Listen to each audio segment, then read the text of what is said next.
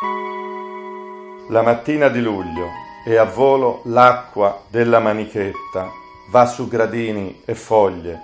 e là di certo contenta mia moglie allegra agita lo scintillio. Va la memoria ad un verso di Saba, ma ne manca una sillaba.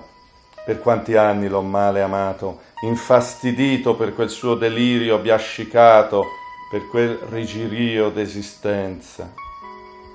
E ora che riposano il suo libro e il mio corpo indifferenti come un sasso o una pianta o una invincibile ombra nel bosco, nel vuoto il sole s'avventa e un'iride ne grida,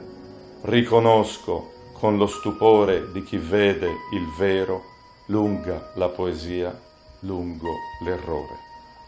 Parevi stanca, parevi ammalata, ma t'ho riconosciuta io che t'ho amata.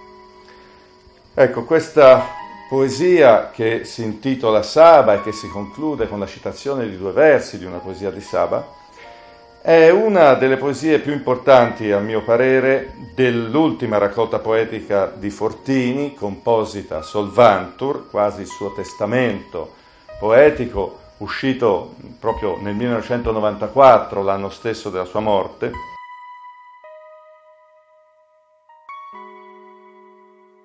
certamente quando Fortini scrisse la poesia che tu hai appena letto, aveva in mente la poesia intitolata pure Saba degli strumenti umani certo. di Sereni, che rappresenta non tanto la poetica di Saba, quanto Saba personaggio. Un Saba potremmo dire fortiniano per ira, passione, furore di passione politica e poetica al tempo stesso, che erra per le strade di Milano da una piazza all'altra, dice Sereni, dopo le elezioni del 18 aprile 1948, che videro la sconfitta della sinistra del fronte popolare, del fronte popolare e eh, furibondo contro l'Italia, eh, dice Sereni, citando Saba, porca, vociferando, porca, lo guardava stupefatta la gente, lo diceva all'Italia, di schianto, come una donna che ignara o no, a morte ci ha ferito. E qui è straordinaria questa sovrapposizione di passione erotica, eh, l'Italia come una donna amata, di passione politica e di passione poetica che caratterizza poi gran parte della poesia italiana del Novecento,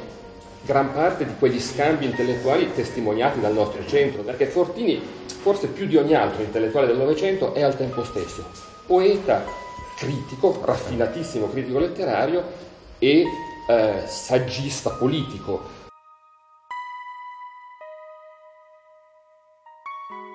Franco Fortini non è stato soltanto uno dei più importanti poeti italiani del secondo Novecento, non è stato soltanto un grande critico letterario e un grande intellettuale. Eh, è stato anche un, un, educatore, un insegnante e eh, fino alla fine degli anni Ottanta ha insegnato qui all'Università di Siena eh, storia della critica letteraria. La sua formazione non era quella di un critico accademico e chi ha partecipato alle lezioni, ai corsi universitari degli anni Ottanta e ai seminari del, dell'ultimo periodo ricorda molto bene la dimensione intellettuale che si creava in quella, in quella classe, in quell'ambiente, eh, che eh, era molto poco accademica per un verso eh, e molto aperta invece al confronto, al dibattito intellettuale. Si parlava anche delle grandi questioni ideologiche e, e, e ehm, si riusciva sempre ad, a, a fondare il discorso in una dimensione intellettuale, politica a tutto campo.